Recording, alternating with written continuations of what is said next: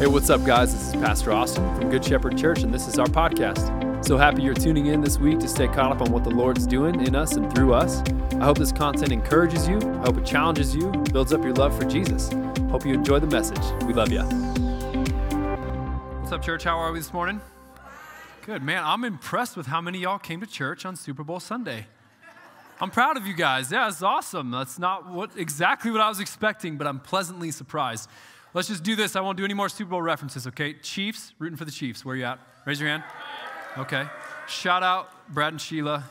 You've been rocking that gear way longer than just this morning, so come on. Uh, Niners, they're playing the Niners. Who's got Niners? Okay, okay. Uh, who's just excited for commercials? Okay. A lot of honesty. Uh, really, the real question is who's just happy that it's not the Patriots? Yes, okay. And everyone outside of Massachusetts said, Amen. Okay. Um, yeah, hey, we are starting a new series this morning that we are calling Able. Able. And um, what we're going to be doing over the next few weeks is we're going to be looking at stories in Genesis. And we're going to look back at these really old stories. So, Genesis, written somewhere between like 6,000 and 65 million years ago, depending on whether you're a young earth creationist, old earth creationist. Most of you don't even care what I'm saying right now, and like you're like, just get on with it, Austin. So, as long as you're like, I'm a young earth person, by the way, so just like shout out there. But if uh, you don't care, so we're to move on. Uh, what we're to do is we're to look at these stories that are really, really old, and in a time, they're in a time on the earth when really the world looked nothing like it did today. People didn't communicate, didn't interact in the way that we communicate and interact today. People didn't, people didn't get around like we get around today. They didn't watch TV. They didn't watch the Super Bowl back in Genesis, okay? They, people didn't do really anything like politics, the landscape. Nothing really looked like it did today.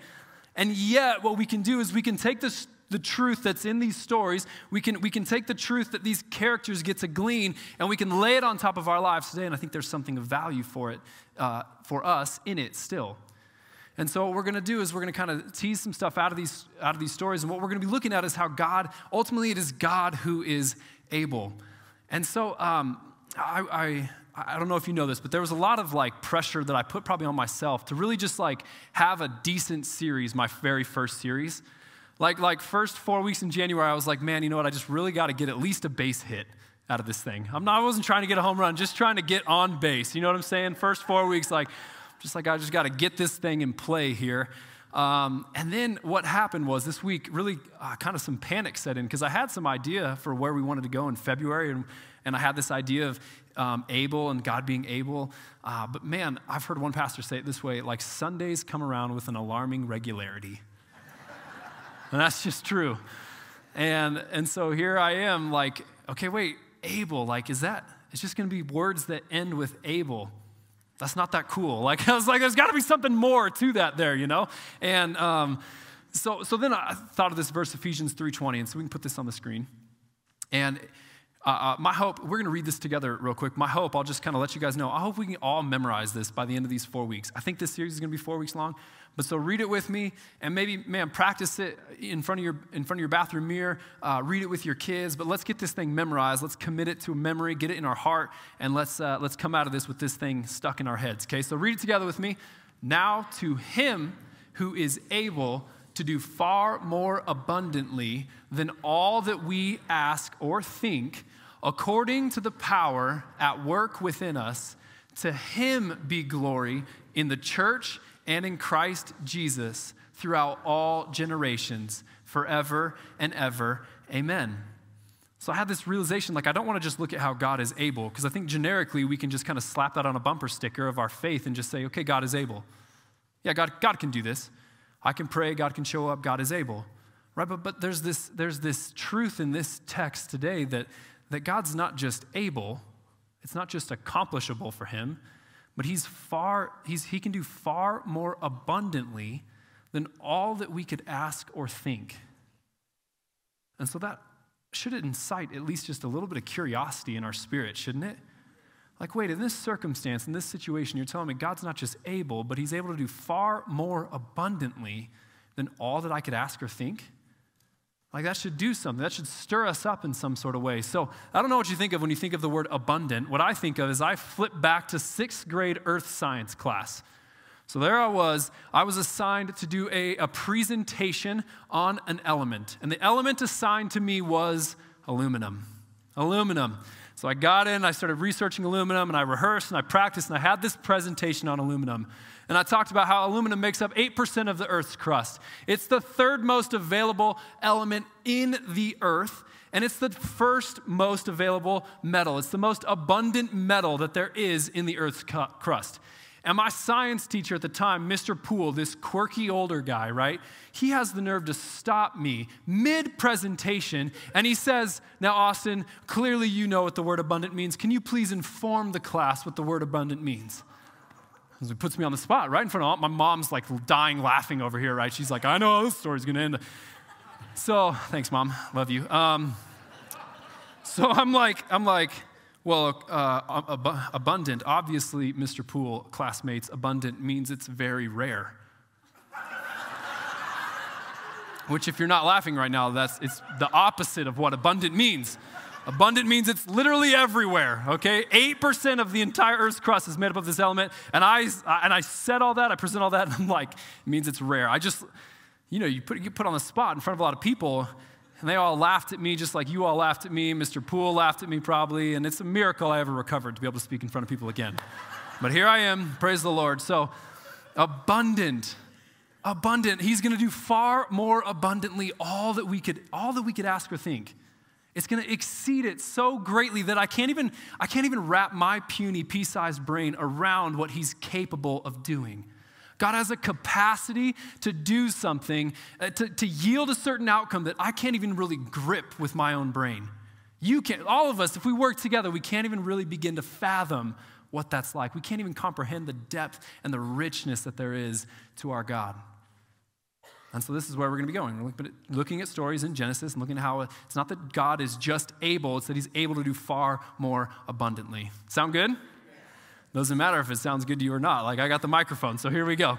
Um, the first thing that we're going to look at week one is that, that God sees all things as restorable. Restorable.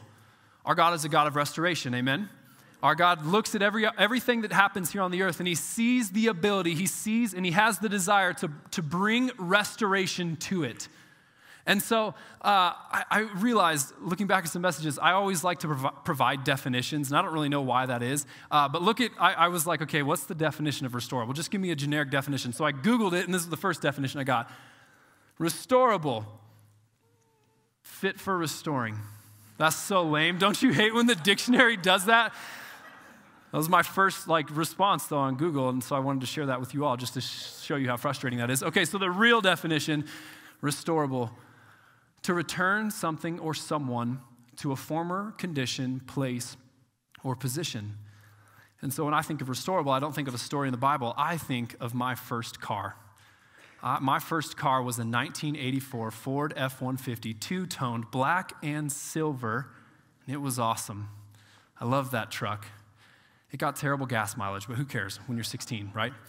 Uh, when I was like 15 or so years old, uh, my dad, along with my brother, my friend Greg, we stripped that thing all the way down to the frame and we restored it.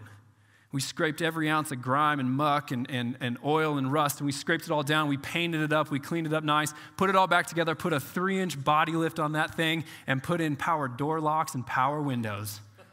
awesome, right?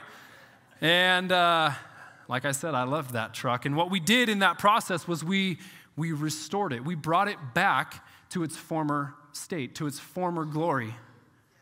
And I think there's all of us in, in human nature somewhere that, that we long to see things restored.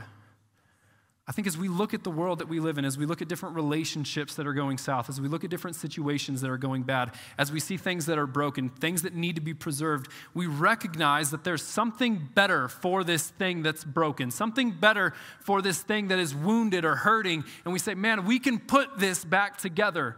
And so it shows up in our the way we treat the environment, it shows up in the way that we treat politics and the way that we treat each other, that there's this desire to see things put back together, put back into the state, into the way they were meant to be. We have this desire in us, and, we, and really, truly, we as humans, we have the capacity for some really beautiful restoration. And I think the reason for that is because we're all made in the image of God. And so, whether you believe in God or not today, you're still made in His image, I believe. And that means that you have part of His nature, part of His DNA is in you. And so, as you see things that are broken, you long to restore them because that is the very character, the very nature of our God. He longs to put things back together. He is a God of restoration. He sees every situation, every person as restorable. Restorable. And so I want to jump into a Bible story that is probably one of the more famous stories of restoration. That's the story of Joseph. That's the story of Joseph. Joseph. And if you have your Bible, you can open up to Genesis, Genesis chapter 50. And we're going to read that in just a minute. It's kind of the climactic ending to this, to this story of Joseph. But in case you're not familiar with that story, let me give you a little context. Excuse me one sec. I want to give you a little context of this story. Um, maybe you haven't been to one of our VBSs. I feel like every year VBS we talk about Joseph in some way, and it's because Joseph is awesome. Joseph really does have an awesome story. Uh, but Joseph's story starts in Genesis chapter 37. It actually starts with this guy named Jacob, who's got a whole bunch of sons. One of his sons is Joseph. Now, it says very clearly in the Bible that Joseph was Jacob's favorite son. And so, Jacob, man, he might be the father of Israel, but his parenting tactics aren't the best because he has this clear favorite son who is the son of his olden years, is what it says. And so he gives Joseph this beautiful coat, this beautiful multicolored coat. And what that incites, like just parenting tip, all right, if you have a favorite kid, I think maybe that's okay, but like don't let all your other kids know it at the very least, right? Like just like have a favorite kid, but let it be subtle, right? Don't make them this gigantic, beautiful coat and then be like, this is my favorite son. Don't touch him, right? And so the brothers hate Joseph. All of his brothers hate him. And, and, and it doesn't help because Joseph, he's really self unaware. If you know the story, you know what I'm talking about. Like he has no idea of like what's really going on in the situation. So he has this dream He's like, man, you guys, brothers, weirdest dream, okay? So there were all these bundles of wheat, and my bundle of wheat was awesome. Your guys' bundles of wheat were all totally lame. They came and they were bowing down to my bundle of wheats. Like, that's so crazy, isn't it? Oh my gosh. Brothers are like, what? You like, brothers get mad. They're like, what do you think? We're just going to like bow down to you, that you're going to rule over us one day? He's like, well, maybe, but it's not just that. I had another dream craziest thing that there were all these stars, these 11 stars in the sun and the moon, and they were all bowing down to me.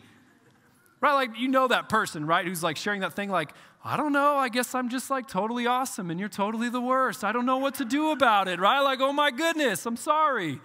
So here's the pro tip in this part of the story, okay? God may have given you a dream. God may have spoken something to you, and it might be true. It might be true. Doesn't mean it needs to be said.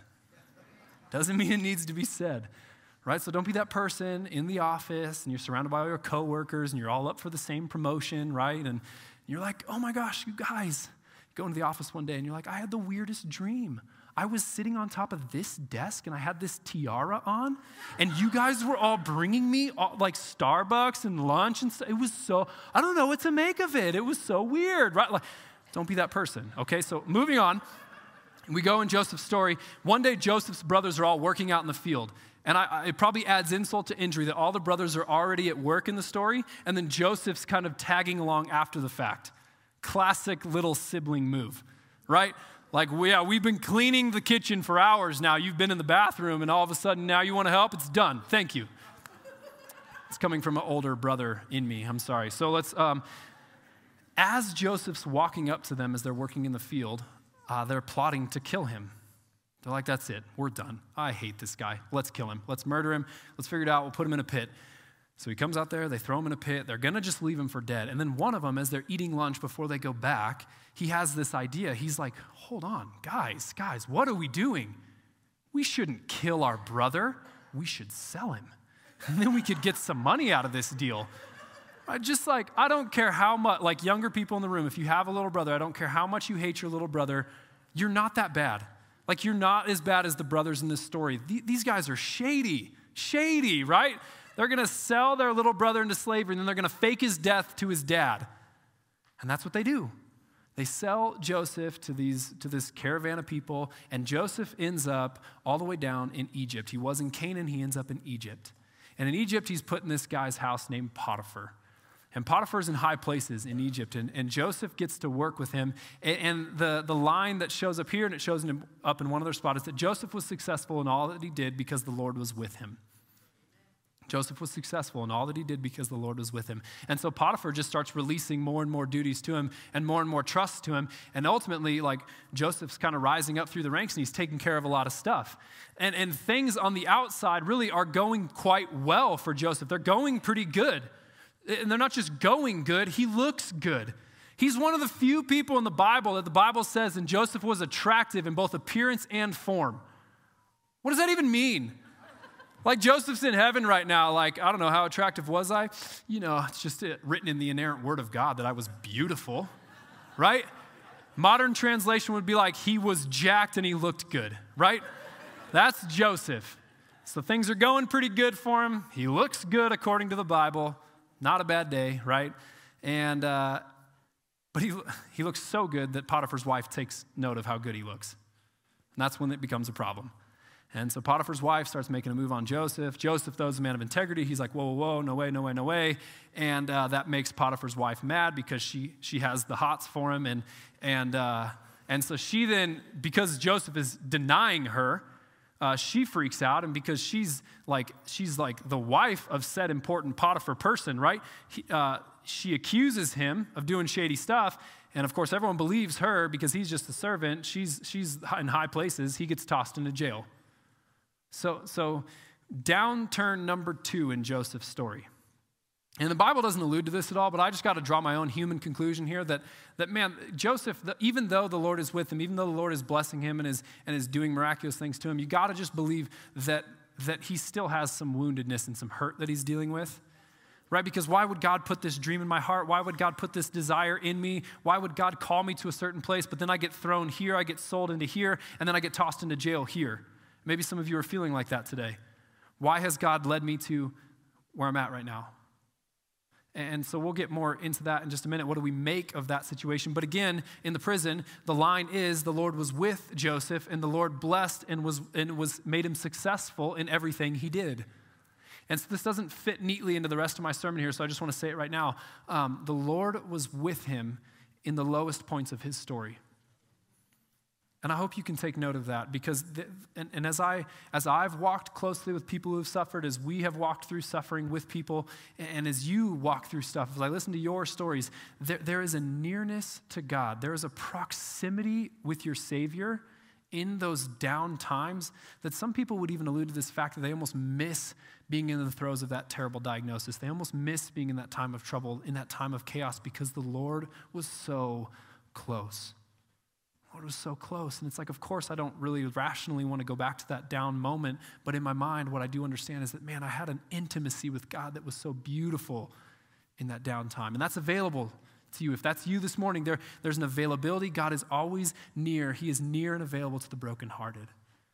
So again, that doesn't fit neatly, so that was just kind of for free right there. But we're going to move on in Joseph's story. And Joseph, Joseph goes on Again, he's successful, Lord's blessing, everything he's doing in the jail, and the jailer guy puts him in charge of the whole prison. I don't really understand how that works because jails must just not function the way they do now, right? Because that just doesn't happen anymore. But, uh, but then Joseph has this run in with a couple of Pharaoh's dudes Pharaoh's baker and Pharaoh's cupbearer. I don't really know why they're in there, but they're in there, and all of a sudden they're having these crazy dreams. And Joseph's like, Oh, I got you. I can tell you what those dreams mean. And for the baker, it's not so good of news. The baker has this dream, and Joseph's like, Well, sorry, but what your dream means is that you're about to get hanged and the birds are going to eat you. So, kind of a bummer, kind of brutal. Uh, the cupbearer, though, good, hey, good news for you, buddy, though, is that uh, you're about to be restored out of this place. You're going to get called up out. You're, you're out. So, hey, uh, here's my number. Joseph's like, hey, uh, don't forget a brother in here, right? Like, don't forget I'm here. I'm, I'm, I'm helping you. I'm, I'm available if you need me. And the cupbearer gets out of jail and he forgets. He forgets, right? At least not, not right away. I don't know how long he's still in there. He's stuck in there. But, but for a time, Joseph's forgotten. He's neglected. He's, he's left out again. And, but then Pharaoh has this crazy dream. Pharaoh, the, the king of the whole place, of all of Egypt, he has these dreams. And they're weird dreams, man, right? There's like these seven fat, sleek cows. And then there's these seven raggedy, like nasty looking cows. And the nasty cows eat the big cows. Pharaoh's like, what the heck do I make of that? Oh, okay, I don't know. But then all of a sudden, there's a dream of these seven healthy, beautiful stalks of grain, right? And then there's, there's seven nasty looking stalks of grain, and, and the stalks of grain consume, they, they take over, they, they get rid of the healthy ones. for Pharaoh's like, I don't know what to make of this dream. And, and then the cupbearer in my mind, he's like, oh, you know what? I got a dream guy. Yeah, yeah, yeah, I got a dream guy. He's in jail. Let me call him up. I got his number a while back. Brings him back up. They bring Joseph there. And he gives him the dream and he tells him what it all means. And Joseph's like, here's what your dream means. And there's been two of the dreams, so that means it's going to happen. God's saying when he's communicating in double that it's going to happen, it's a sure thing. And he says, the seven, the seven healthy things, whether it's the grain, whether it's the cows, they represent seven years of plenty, seven years of abundance that are going to happen in not just in, in not just Egypt, but in this region. And then the seven unhealthy things, the seven raggedy looking things, what they mean, whether it's the cows, whether it's the wheat, that means that there's going to be the seven years of health and, and prosperous time is going to be followed by seven years of, of famine. There's going to be just nothing and so Joseph's like, man, you should probably like, I don't know, if I was you, like I would set some stuff aside in the years of in the years of abundance, and then you'd have enough saved up that you could provide for yourself in the years of famine. And so, like, long story short, all of that happens. Joseph is like restored. He's put in charge of executing said plan that he came up with. And, and what it leads to is this climactic moment where, where now not just Egypt, but all of the surrounding areas, because they have leftover in this time of famine, they're in the seven years of famine, and, and people are coming to Egypt to get food, to be cared for. And one of those groups of people is Joseph's family from Canaan. They come and, and, they're, they're able to be provided for. Like Joseph's able to give to them. And then, like, in my mind, it's like this dramatic, like, Joseph kind of rips off the wig and he's like, It's me, your brother, all along. And here's where we pick it up in Genesis chapter 50. So you can throw it on the screen, all that backstory for that line right there. Genesis 50, verse 18. His brothers also came and fell down before him and said, Behold, we are your servants. But Joseph said to them, Don't, Do not fear. They were terrified. They knew what they had done, they knew the mistakes they'd made. They were terrified. He says, Do not fear, for am I in the place of God? As for you, here's the line As for you, you meant evil against me, but God meant it for good, to bring it about that many people should be kept alive as they are today. So do not fear. I will provide for you and your little ones. Thus he comforted them and spoke kindly to them. So there's a couple things that I've noted about this story that are good truths that I think we can, we can uh, draw out of today. Uh, the first thing that I want to point back to is that um, let's not be so quick to forget what we talked about last week. The last week of Established, uh, part four, we talked about that we are all kingdom carriers. And that is Joseph in this story, is it not? That regardless of the circumstance, regardless of the situation that he finds himself in, no matter how his life takes a nasty turn, he, he is, the Lord is with him and he's successful in what he does, aka he's carrying the kingdom with him wherever he goes. So let's just not be so quick to forget last week's message and let's remember it today in this story as well. But the first thing that I take note of is that God allowed Joseph to suffer. God allowed Joseph to suffer. And, and look, I think like we're all heightened this last couple weeks. I mean, you have this tragic helicopter accident that takes nine people, and there's all these kind of questions that are kind of stirred up in our spirit of, of why. Is there not? We should go, God, why, why is this, why does stuff like this happen? Maybe there's even something a little more personal for you this morning, like why did this thing happen in life? Why, God, are you allowing this suffering to happen? So I don't believe that God caused the suffering, but I do believe that He's sovereign enough that in His infinite wisdom, in His ways that are so much higher, so much above my ways, that He does allow things to happen.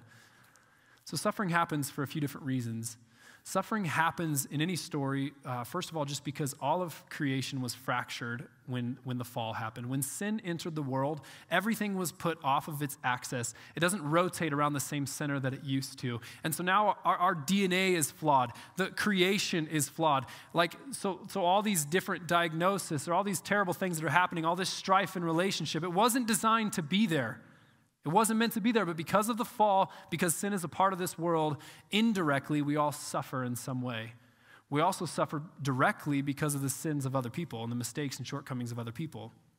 So people make mistakes, people are flawed, people sin against you, people gossip, people tell lies, people steal, they kill, they destroy. Like people do these things, and we suffer as a result. We also suffer, and we don't like to maybe talk about this one as much, but we suffer because we have an enemy.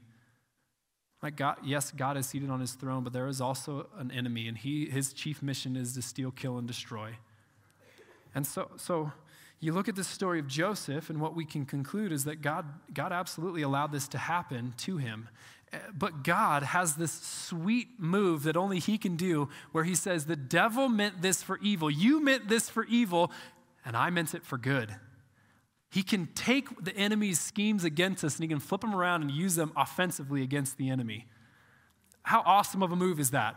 It's what Paul talks about too in Romans 8. We can throw this up on the screen. And we know for those who love God, all things work together for good, for those who are called according to his purpose.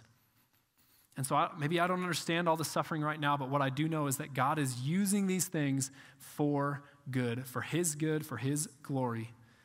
And so, in suffering, the question that we shouldn't be asking is why is suffering happen or is suffering going to happen? The Bible speaks of suffering in a way that, that uses language not about like, is it going to happen, but when. When suffering happens, when the storms of life come, make sure that your house is built on the rock. James says, James says um, let suffering have its full effect and produce this steadfastness in your faith. Let it, let suffering get in you. And so the question becomes now, in the midst of suffering, in the middle of suffering, we go, God, what are you doing? Are you refining something in me? Is there something that you are inviting me into in this circumstance that where I can bring the kingdom? Is there something that's off in me? And I think when it comes to suffering, what it, we all have to recognize that in order to be restored, if we're going to call ourselves restorable, if anything, is the very nature of restoration means that something has to have fallen out of its place that it used to be. So there is no restoration if you're just awesome. There is no restoration if it just never fell down below where it was supposed to be. My truck would have never needed restoration if it didn't if it didn't rust out over the years. You would never need restoration if you didn't if you weren't made aware of the fact that there was a problem. It's like when Jesus comes and he says, "I didn't come to save the healthy, I came to save the sick." The people who are aware that they have a problem. And so God allows the suffering. He's refining, He's doing something in it. We shouldn't be so quick to want to just jump out of suffering, but we should go, God, are you forming something in me right now? Is there something you wanting, are you wanting to show my heart? And I think the way that we press onwards, the way we focus when we're in the middle of suffering, because it's, it's still an important question. How do, we, how do we press on? How do we carry on? Like life is hard. How do we just keep going in a way that says, I'm not going to quit? I think Paul answers that in Philippians, if we want to turn there real quick. This is right after he says, I don't, I don't count uh, the, the afflictions that I'm facing. I don't count anything of the loss, of the suffering that's happening in this current life, even worthy of comparison to that which is coming to be, the inheritance that I have in heaven. So he makes this statement where he's like, listen, God's ultimate plan is to restore me back to perfection, and I'm going to stay in that state for forever. So, what Paul shows us is he shows us that, man, the best way to focus on suffering is to keep eternity in mind. Like, I'm not a mathematician. Can I just be honest about that? Not a mathematician, but I do know enough about math that any number next to infinity, any fixed number next to infinity becomes zero. That's what Paul is alluding to here that any, any, any defined amount, you could suffer your entire life you could be down, you could be, you could be bumming out your entire life. And what God is trying to say is, He's like, I've made a way for you to not experience any of that for forever. For forever. And so let's read Philippians 3, starting in the back half of, of verse 13. Paul says, But one thing I do, forgetting what lies behind forgetting the past, forgetting the former things. I'm not going to dwell there, but what I'm going to do is instead, I'm going to strain forward to what lies ahead. I press on toward the goal for the prize of the upward call of God in Christ Jesus. Let those of us who are mature think this way. It says, hey, if, you, if you've been around church for a little while, if you've got the gospel, you understand the narrative, let's focus Let's focus on what's coming. Let's fix our eyes on what's ahead. Let's not dwell in the past. Let's not, let's not neglect the parts of our story. Let's not give them too much attention. Let's focus on where God is taking us for forever. Let us who are, let us who are mature think this way. And if in anything you think otherwise, God will reveal that to you also. I love that. If there's anything else that's in me that's off, God's going to be gracious and kind enough to reveal it to me. Only let us hold true to what we have attained. What you've attained is everlasting life.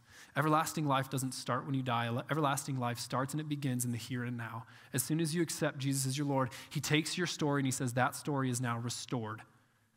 It's restored. I've brought you back to where you're supposed to be. The, the, the reconciliation to the relationship that you were meant to have with me all along has been restored. And now, what I'm going to do is I'm just going to put you in this process of life until I ultimately get you into glory where you're going to live with me forever. It's going to be beautiful. Um, so, God doesn't, God doesn't stop the suffering from happening, and God doesn't waste our suffering. He doesn't waste any, any second of it. He's refining, He's doing something, and He's creating in you a story. And so, what I love about, about the redemptive nature of God, the restorable like attributes that He has, is that He takes your story and He makes it a weapon against darkness. Here's how this works so, whatever you have going on, whatever past you have, whatever you carried in here with you today, maybe you have some, some dark part of your story that, that haunts you still. You have guilt, you have shame.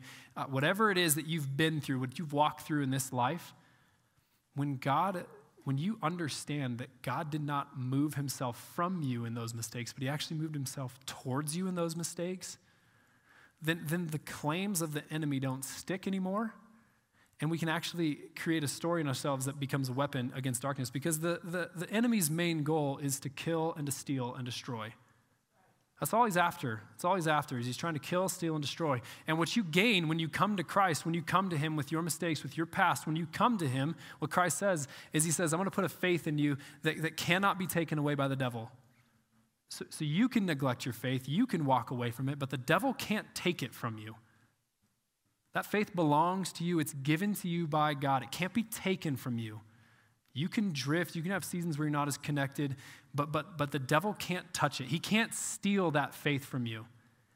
The devil's going to try and kill things in your life. He's going to try and kill, he's going to try and take things away. And, but, but God has given you abundant life. The devil can't take that from you. He can't have that. He cannot kill you. He might, he might try and take everything from you. He might even rob you of this life in this body. But what he's not going to do is he's not going to take my eternal life from me. That belongs to me. That's from my Father who's in heaven. He can't take it from me. And then he's going to try and destroy. He's going to try and he's going to try and rob us of our joy. He's going to try and rob us of things. And what God does is he says that was never what life was about. So your finances may be crumbling, that relationship may be crumbling, but you know what this life has always been about and it always will be about me. And when you come to Jesus, these things get locked in him. We now own these things, like we get to we get to carry them with us and so now, as we go about into the world and we see people who are still in darkness, we get to take the story that God's written in me and you get to say, No, no, no, no, no, listen, I have this past, I have this history, but God's chosen me. I'm a child of His, and you can be too. And you get to invite other people into this story and you get to invite the restoration out into the world that we live in. And you get to use the story that God's written in your life, even though it's filled with suffering, even though it's filled with sin, even though it's filled with mistakes. And you get to say, But God, being rich in mercy, poured out His love for me, and He wants wants to do the same for you. And our stories become this weapon against darkness. It's an awesome move. The devil's just this dog on a leash. That's, what, that's the picture you get when you read Job, right? That just like he's not doing anything outside of what God is allowing him to do. And so there's this story that's made in Joseph, and, and God's, God's restoring Joseph. God's not, God's not wasting his suffering. And, and the last thing that I want to conclude, and then we're going to have a little bit of time for prayer, um, is that there is no sin that can separate you from the love of God. There's no sin that has the ability to distance you far enough away from God's outstretched saving hand. See, a lot of times we talk about this story of Joseph when we think about it in the context of Joseph, and we should, because he has a lot of awesome stuff going on for him. But have you ever thought about it in the context of the brothers? The brothers get in, like, they, they enter into this story, at, like, through great sin, a huge mistake. Like, they have hatred, jealousy, attempted murder, selling their own brother, their own flesh and blood, off into slavery. Like, they enter into the story at the hands of their sin, at the hands of their mistakes. And God, God uses that mistake to ultimately save them from the famine that would have killed them. Have you thought of that? So we, we say, God, you take what the enemy meant for evil and you turn it for good. We think about it in the context of Joseph, but it's also true for the brothers, is it not? The brothers made this terrible mistake. The brothers have this thing that they're carrying with them. Maybe there's shame, maybe there's guilt along the way. And when they come before Joseph, they certainly have to own their mistakes. They certainly have to come to this kind of reconciling moment where they understand how, how bad they messed up. And Joseph says, No, I'm going to treat you kindly. That's the nature of our God. So, I don't, I don't, again, I don't know what you walked in here with. I don't know what this week carried for you. I don't know what mistakes you've made in this life. But there's nothing that you could have done that God's not going to ultimately use for you to recognize and, and admit your guilt. And He's going to swoop in. He's going to show you His loving, redemptive hand. He's going to say, hey, no, no, no, I'm not, I'm not mad. Come in here. Come on, you're home. You're home. And what God takes out of this moment is He creates the nation of Israel. He, he brings those brothers, like, do you know this part of the story? He takes the brothers who were terrible and He makes them like the family of God. He, they become the 12, tri- 12 tribes of Israel. So there's no sin, there's nothing that you can do to distance yourself outside of God's reach of His saving hand. It's just no mistake that you can make. So, for the last few minutes here, what I want to do is because um, for a lot of us, I think what this message does, what we should recognize is that uh, we, we either know that we've been restored eternally, because a lot of us are believing this, we've known this for a while, um, but or, or, we're just not walking through intense suffering right now. And so my hope is that maybe you would file, that, that the Holy Spirit would tuck these, this scripture, tuck this story in your heart, and that when you need it, it would be right there and you'd recognize that God's not going to waste your, your suffering. He's going to make something out of your story, that, he, that He's capable of saving you no matter what you get yourself into. I hope you can kind of file that away. But, but for those of you in the here and now, where you're saying, God, I need you to break through, I need restoration in this circumstance right now. What I want to do is I want to pray together. I think, I think as the family of God, we should pray for one another. We should enter in and carry, we should step in and carry one another's burdens. And so maybe this is a little bold for you, but what I want you to do in just a minute is I want you to stand up if you have something where you just need God to break through in an area of restoration. Maybe you need to understand that your soul really has been restored. You need to let go of some guilt, of some shame. My, my sense praying this week was there were some relationships that, that our people, that, that we've just been crying out to see restored. There's relationships that are broken. There's brothers, there's sisters, there's moms, there's dads, there's people that are just, it's fallen, it's crumbled. And we just need to stand up and we need to admit, God, I need to see your restoration in this relationship. Maybe there's restoration that you need in your finances. Maybe there's restoration that you need in a career, in a job. Your story just isn't going the way that you thought it was going to go. And you need God to break through and you need to see that He is your restorer. That you, your situation, your circumstance is restorable. It's not just fixable in this own little human capacity, it's far greater than we could ever ask for, imagine, or even think of. That's the kind of restoration that's available today. And so, if that's you, if, if something I just said, if that strikes you somewhere, would you just stand up where you're at right now? You can go and just stand. And if you're not part of the family, you're like, it's your first Sunday, you're, you're in now, okay? You're part of the family. You're here. We're all standing up. We're praying together. Church, would you just kind of get yourself around somebody and and I'm going to pray, and you can extend your hands where you're at, maybe, but we're going to pray for people. We're going to pray for these people standing. We're going to pray for our brothers and sisters. So make sure no one's standing alone. Make sure someone's nearby to somebody else. Make sure you're extending hands, laying hands on somebody. God, you see us just, just like Caden prayed, man, so spot on. As we step out in faith, as we physically respond where, you, where we're where we admit our frailty, where we admit that we need you to come in. God, you are faithful to meet us, to breathe life into our situation, to breathe life into our story. Some people standing right now, they're considering the situation down and out. They're considering it so broken that they want to give up. God, would you meet them? Would you meet them in this moment and show them that you are capable beyond our imagination to restore whatever it is that's on their heart this morning, God? God, I pray that the Comforter would be in this place, that your Holy Spirit would be comforting, would be near.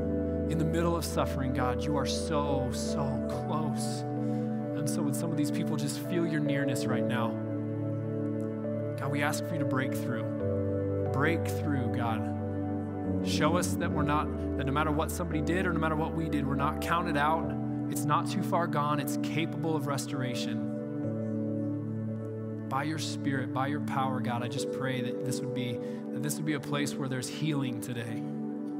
Where we move past some problems today, God. We lift you up. We pray all this in Jesus' name. Amen. Amen. Go and stay where you are. We're not going to close the song today, and our time is out. But want, I want, I want you to encourage you all to do. We're going to have our prayer team come forward. We're going to have a prayer team in the back. If you have an encouraging word for somebody that was standing, I want you just to, you can go ahead and share that with them. Take a couple minutes.